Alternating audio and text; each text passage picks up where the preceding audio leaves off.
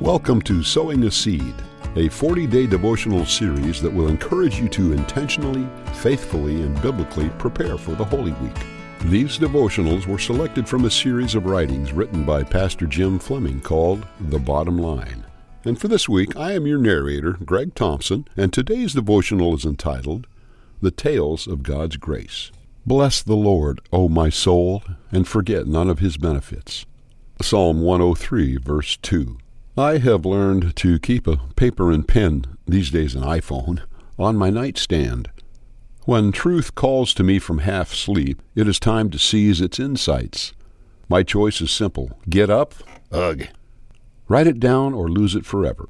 Psalm 103 is a nightstand psalm. In verse 2, David declares his intention to not forget the ways God has blessed him. Then in the verses to follow, he pens a breathtaking list of those blessings. The lyric king has committed them to writing in the form of poetry so that he can do just what he has proposed. Bless the Lord, O my soul, and forget none of his benefits.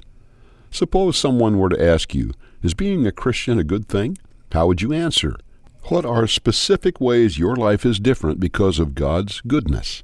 Can you recall a time when God gave you guidance from His Word when you were in the dark? Or hope when you were in despair? Or gave you the power to change when you thought change impossible? Can you declare tales of God's grace? Why should someone turn to our Savior if we cannot give an account of the ways belonging to Him has been worth it? King David knew that unless we make a conscious effort to recall and remember his blessings, even committing them to writing as an aid to memory, those blessings will slip back into the nameless mists and be forgotten. How has knowing Jesus made a difference in your life? Write it down so you won't forget. Thank you for joining me.